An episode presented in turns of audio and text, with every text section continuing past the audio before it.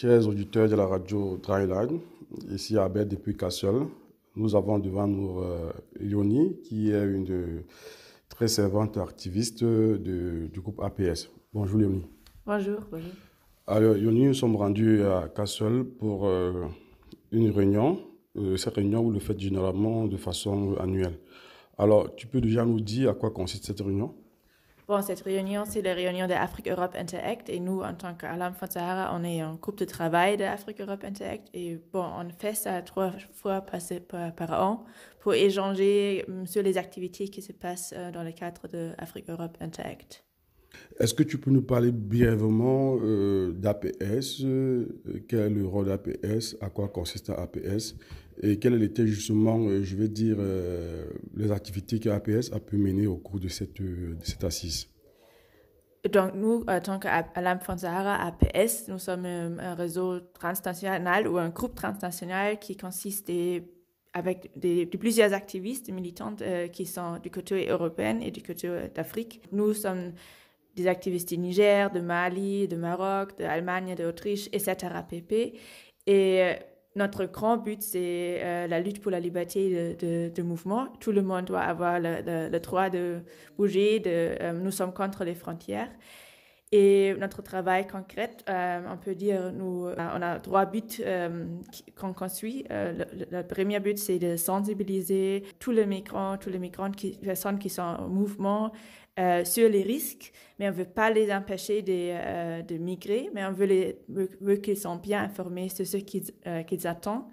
Deuxièmement, on veut secourir des migrants, migrantes qui sont dans le désert, qui sont dans des situations en détresse. Alors, on fait des, des missions de sauvetage. Et troisièmement, on fait de la documentation, on, on, documente tout ce qui se passe au désert, tout ce qu'on entend, s'il y a des refoulements, par exemple, de l'Algérie à Samaka, euh, on documente ça sur notre site web, sur notre canal social, sur Facebook et Twitter. Donc, euh, on fait cette documentation pour euh, sensibiliser le, le, public sur ce qui se passe au désert. Donc effectivement, votre émission est non seulement grandiose, mais elle présente certainement parfois beaucoup de difficultés. Alors tu peux me parler des difficultés que vous avez le plus souvent rencontrées autour euh, de cette expédition, que ce soit au désert, surtout euh, en ce qui concerne la mission de sauvetage au niveau de, Samaka. Surtout qu'on sait que euh, les Algériens, chaque année, refoulent des milliers et des milliers de subsahariens de ce côté-là. Oui, alors il y a plusieurs défis. Peut-être il faut savoir que notre bureau, c'est à Agadez, donc dans le nord de Niger. Là, c'est notre centrale, on peut dire.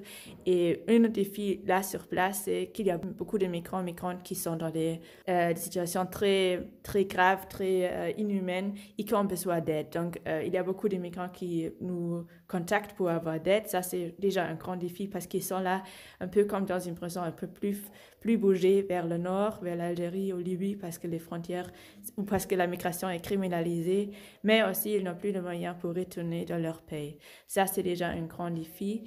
Comme tu as bien de parler maintenant de, de l'Assamaka, oui, certain, il y a vraiment des massives expulsions euh, de l'Algérie vers Assamaka, vers Niger. Et euh, bon, le problème sur place, et ici, c'est aussi maintenant le problème que euh, n'y a pas beaucoup d'organisations, presque rien, presque aucune organisation qui est sur place et qui aide les migrants qui n'ont rien à manger. Il n'y a pas de, il y a de camp d'EM est en train de se fermer ou il n'y a pas de personnes qui peuvent plus entrer euh, le camp. donc, ça veut dire les migrants, migrantes se retrouvent dans la rue sans abri. Ils dorment euh, là, ils n'ont rien à manger. Donc, c'est vraiment des, des, des situations qui qui sont pas humanitaires, quoi.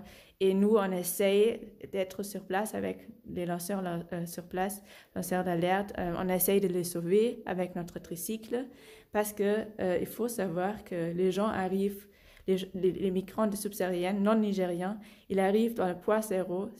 ça, c'est entre Niger et Algérie.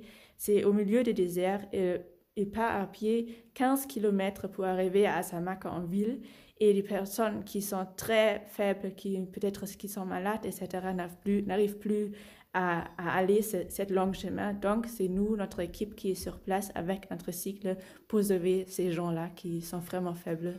Et, ça, c'est un truc qu'on peut au moins faire sur place et les, prendre à, la clinique euh, et des choses comme ça.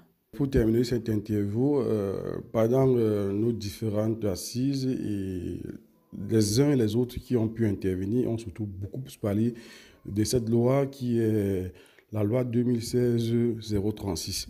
Est-ce que tu peux nous éclairer davantage cette loi et les conséquences qu'a cette loi sur la migration?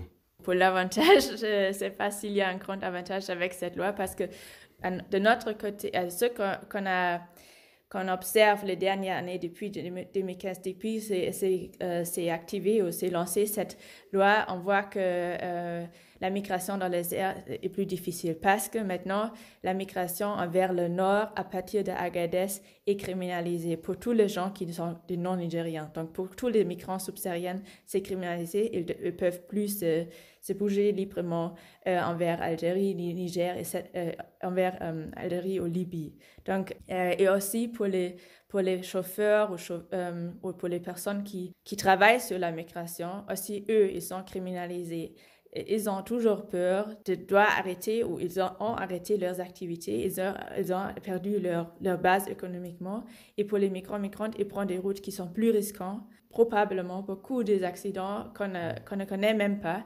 On ne sait même pas combien de, combien de migrants meurent dans le désert parce que le désert est très grand, très vaste. Donc c'est vraiment difficile, oui, de connaître la situation dans le désert, mais ce qu'on sait, que la situation et la migration est plus, plus euh, difficile pour les euh, personnes en, mouvement d'arriver là où ils veulent. Et oui, alors à vrai dire, moi, je ne vois pas un avantage avec cette loi. Mm, d'accord.